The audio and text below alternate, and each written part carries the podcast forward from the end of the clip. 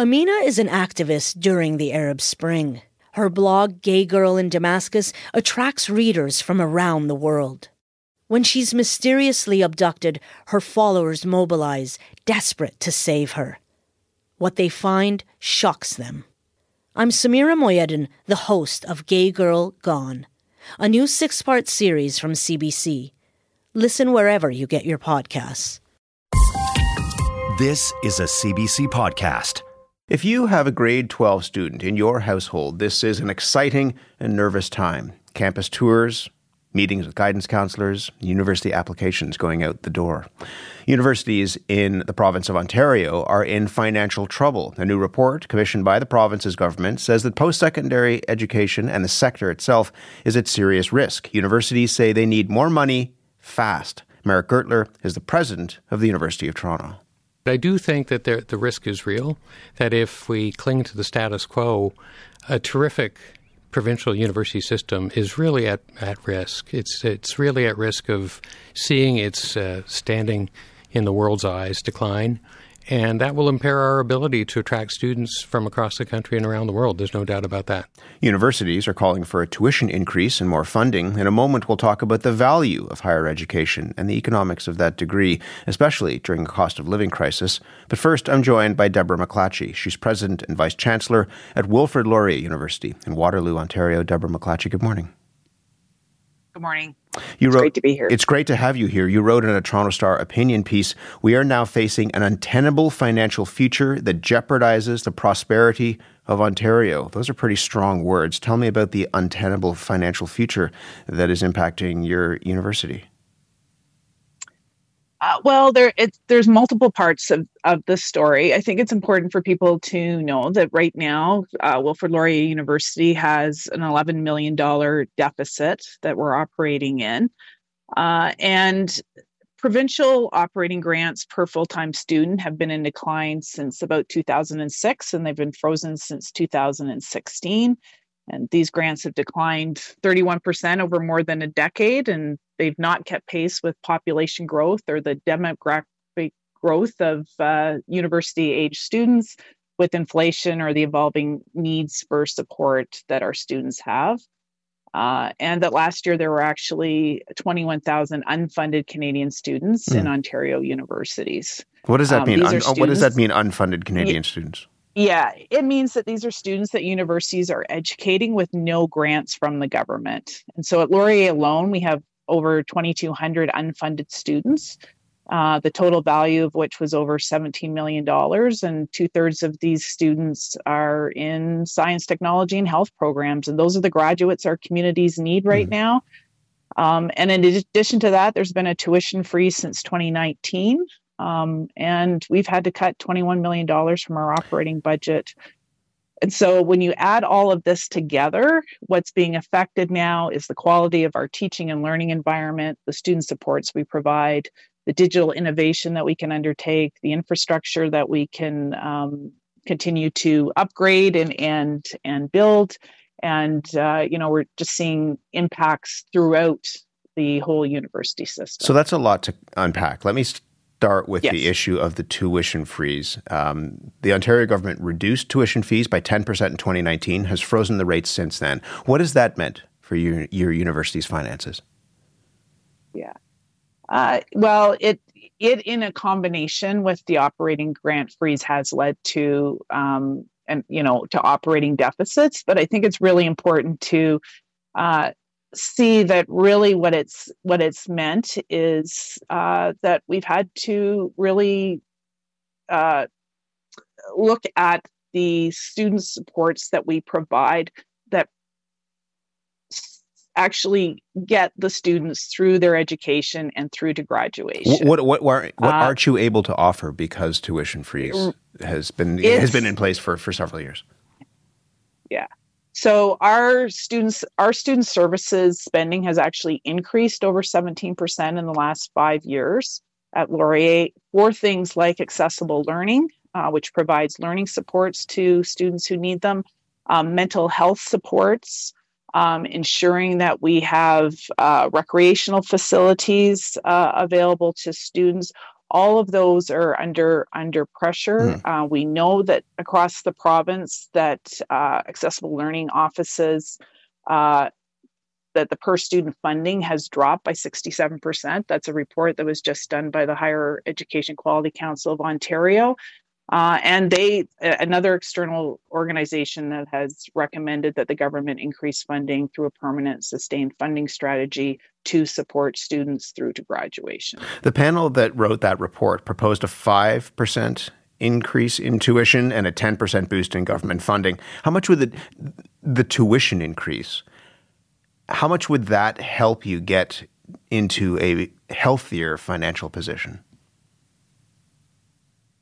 I think it's it's multiple fold. Certainly, it would provide the stable and predictable funding that we um, that we need, and that's funding not just for the universities, but it's also um, stability for students and their families to know what the um, the tuition will be in in over a period of time while they're while, while they're attending university. But it will allow us to invest in the supports that the students need. So will allow us to invest in those mental health supports and and other um, decreasing class sizes. You know, I would love to be able to decrease the class sizes. We know that that leads to a better educational opportunity for students, um, but it's uh, right now it's it's it's a challenge to make those investments as well as in tech in technology needs that that uh, that can add to the educational experience for students as well. The minister responsible in the province of Ontario says in a statement before agreeing to any tuition increases, we need to ensure that colleges and universities are taking the necessary steps to ensure that they are operating as efficiently as possible. She's telling you to find efficiencies before you ask people for more money. Yes, and I think it's really important to understand um, how incredibly efficient Ontario universities really are. Uh, if you look at it um, from how much we spend on salaries and benefits of our employees per full time student, uh, for Ontario universities, uh, that's around $15,000. Uh, that's the second lowest in Canada. And at Laurier, that cost is actually around $12,000 per student. So we are already an incredibly efficient institution. Uh, and we've been doing everything that we can to uh, continue to um, support uh, the students that we have in the in the needs that they have academically and in their their student supports to get through through to graduation. Let's talk about those students. Vivian Cheam is the president of the Ontario Undergraduate Student Alliance, graduated from Laurier this year. She says a tuition increase is not the right approach to deal with this problem. Have a listen. Students would have to choose between paying for rent paying for their food. It should not be part of any student's experience to have to choose between eating or going to school. Students are very much facing the brunt of this. Education is very, very important, but it can be very difficult as a student to see the end goal and want to achieve those things when you have all these other debts and burdens put on you. Deborah MacLatchy, how do you respond to students who say they can't afford to pay more to go to school right now? Everything is expensive. School is expensive um, and that they feel that that they that there will be consequences if you are asking more more from students. Yeah, I understand there's an affordability crisis right now for students and their families. I talk to students every every single day. Uh, as I noted, a tuition and corridor funding framework could provide uh, predictability and stability for everyone but it's the corridor funding or that government grant funding that is also a key uh, recommendation from the blue ribbon panel. But just, but just to be clear, you're, you're the all, government pays attention to. You're also looking for a tuition increase, though, right? Just to be clear on that. Yes, but the Blue Ribbon panel also recommended increases in the Ontario Student Assistance Program to um, support uh, students in need uh, and uh, that would be matched with a tuition increase so that the available government grants and uh, scholar uh, bursaries would be available uh, in a commensurate way. Uh, also, universities do set aside part of their operating grants to support students in need, and we would continue to do so. Uh, and last year alone, Laurier provided more than uh, $3 million in donor supported scholarships and bursaries, helping more than 10% of our student population. So we see, really see this in a very holistic way. Mm. Yes, if to, if tuition goes up, then uh, government assistance to students in need needs to go up. Student supports for those students needs to continue to uh, to to to match the student needs. And further than that, um, the operating grant is crucial to this uh, uh, this formula. And I think it's important to know that K to 12 and the healthcare sectors do receive small annual increases in funding to reflect inflation and population growth. Mm-hmm. And that is something that does not happen to universities, and which we're asking the government to also provide uh, for the post secondary mm. sector. We're out of time, but just very briefly, this is, and I say this with some experience, this is the time of the year when high school graduates are starting to make decisions about where they want to go to school and whether the amount of money that they're going to be putting into it is is in some ways going to be worth it. When you think about that, is the value and the value of, of education, when we're talking about a financial squeeze, we're talking about people being in an affordability crisis, how do you reckon with that idea of, of whether it's worth the cost? Just briefly. Oh, it's absolutely worth worth the cost. Uh, university is always both a public and, and private good. Uh, you know, we know that university graduates, their lifetime earnings are going to uh, be greater than if they uh, go to college or if they uh, finish after their education after high school. Uh, and we know that they're going to be the business leaders, the entrepreneurs, the social workers, the teachers, the engineers, computer scientists, health scientists, practitioners that our communities need, and that they'll they'll have fulfilled lives because they are are strong citizens of the province and of the country. And I I think there's there's nothing more worth investing in than a university education. Deborah MacLatchy, we'll leave it there. Thank you very much. Thank you. Deborah MacLatchy is a president and vice chancellor at Wilfrid Laurier University in Waterloo, Ontario. Hello, I'm Jess Milton. For 15 years, I produced The Vinyl Cafe with the late, great Stuart McLean. Every week, more than 2 million people tuned in to hear funny, fictional, feel good stories about Dave and his family. We're excited to welcome you back to the warm and welcoming world of the Vinyl Cafe with our new podcast, Backstage at the Vinyl Cafe.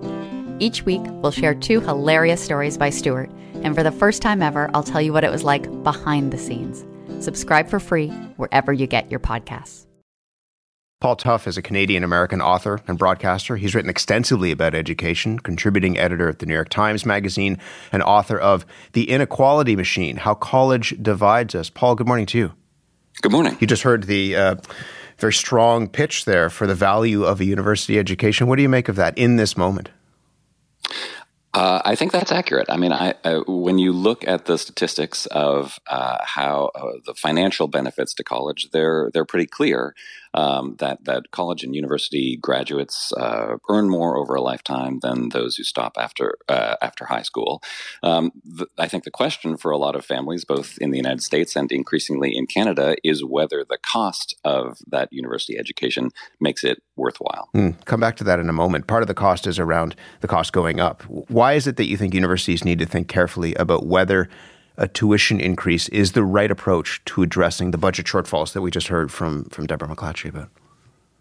Well, we're uh, in a period both in the United States and Canada where the, the, there's a shift in who is paying for higher education. That shift took place more dramatically and earlier in the United States, where we went uh, from a, a, situation 40 years ago where public um, higher education was pretty affordable for most families, um, and where the government was paying the, the lion's share of the cost of, of public higher education.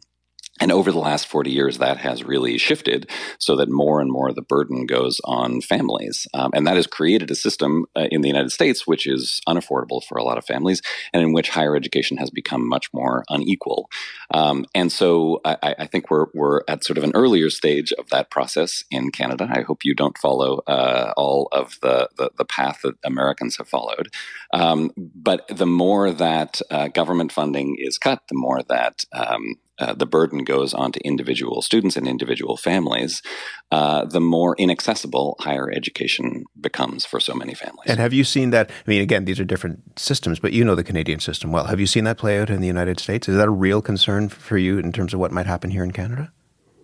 It is. I mean, the, the, shift in the United States has been huge. I mean, but the cost now uh, of uh, one year of public higher education um, in the United States is nineteen thousand dollars on average for a family. But there's a huge variability. So some um, public higher education students are paying much more than that. Some are paying less. And then we also have an extensive private uh, higher education system where the fees are much higher than that. And so for lots of families, that is uh, that's unaffordable, and it creates um, with the growth of tuition has come in the United States the growth of student debt, which for many students, many families, many graduates um, is uh, really constraining their educational, their economic opportunities um, throughout their adulthood. So it, it, it, as that system gets gets um, as the burden gets increasingly put on families, mm. um, it has uh, effects that continue um, through a student's life. And so that comes back to that issue of cost and whether the cost is worth it. You wrote about this um, in the New York Times just this fall, talking about, in some ways, what you've seen in the U.S. when, it comes to a decline in support, if I can put it that way, for investing in in uh, a university education. Yeah. So what what prompted this article was that there has been this remarkable shift just over the last decade or so in the United States about uh, sort of public opinion as reflected in polls about higher education. Even just a decade ago, most Americans said that a college education was worth it, that um, universities were a, a positive force in American life, and now those numbers have really shifted dramatically, so that there's much more skepticism about colleges and universities as institutions, but also about the value of a college degree.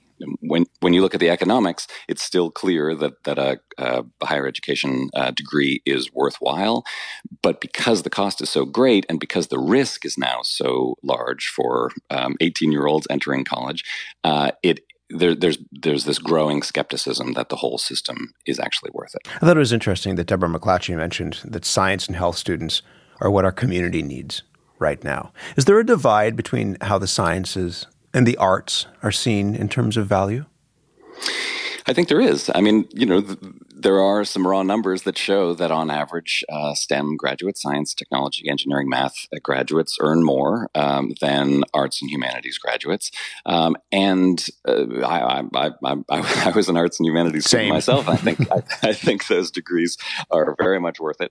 But I think in, in terms of the straight economics, it's sometimes hard to see those immediate benefits. And I think that that has created the system where, um, as the cost of uh, a university degree has has grown, there's more of a sense among young Americans that you've got to be very serious about your uh, about, higher education and only take courses and degrees that are going to immediately pay off. Which leads to a larger philosophical question, just in the last couple of minutes that we have about what what a university degree is for. Is it about training for a job, or is it about going and being exposed to ideas and things and subjects that you would have never had an, an opportunity to, to even know existed before you stepped through those doors?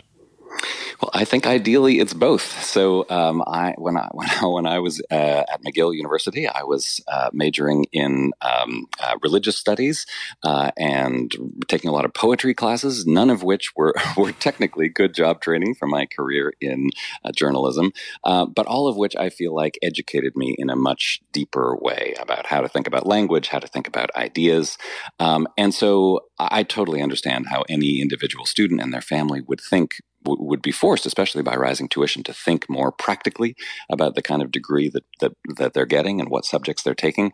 Um, but I'm absolutely a believer that a lot of what the benefit is for young people uh, in those years from higher education is a, a broader kind of deeper education about who they are, what the world is all about. I guess it just comes back to again the pie is the pie. And how do you divide up the pie? We're in the midst of an affordability crisis. You have governments that are focusing on funding things that can make a real difference to people right now housing, food prices, heating costs, what have you. And you could imagine that people would say, why does post secondary education and funding, whether it's job training or whether it's the opportunity to go and learn about ideas, whether why that needs to be a priority in, in that moment that we're living through right now? Yeah, well, so I mean, I think I think there there's lots of evidence that the value of higher education is not just for the individual; it's for the society. I mean, that's why every other country uh, invests so heavily in their own public higher education, um, because not only do students benefit, the whole society benefits. Um, and you know, I think every country has to make this decision about how much of that cost is borne by families and how much of that cost is borne by taxpayers. But the the path that Americans went down, shifting so much of that burden onto individual families has created a system that is um, really unfair, really unequal, and, and unaffordable for so many young people. Um, and I think I think that was a mistake. Um, and so uh, I'm not sure exactly what the right balance is, but certainly a major a major uh, the public should be a major contributor to um, to public higher education. Paul, really good to talk to you about this. Thank you very much. Thank you. Paul Tough is a contributing editor at the New York Times Magazine, author of a book called The Inequality Machine How College Divides Us. Again, this is the time of the year when grade 12 students are thinking about where they're going to go, what they want to do. What do you make of that idea of, of, of, in some ways, what higher education is for? Should we be thinking about that? And what is the role of government in helping to fund those aspirations and those goals? You can email us the current at cbc.ca. Would love to hear from those potential students as well as perhaps the parents. For more CBC podcasts, go to cbc.ca slash podcasts.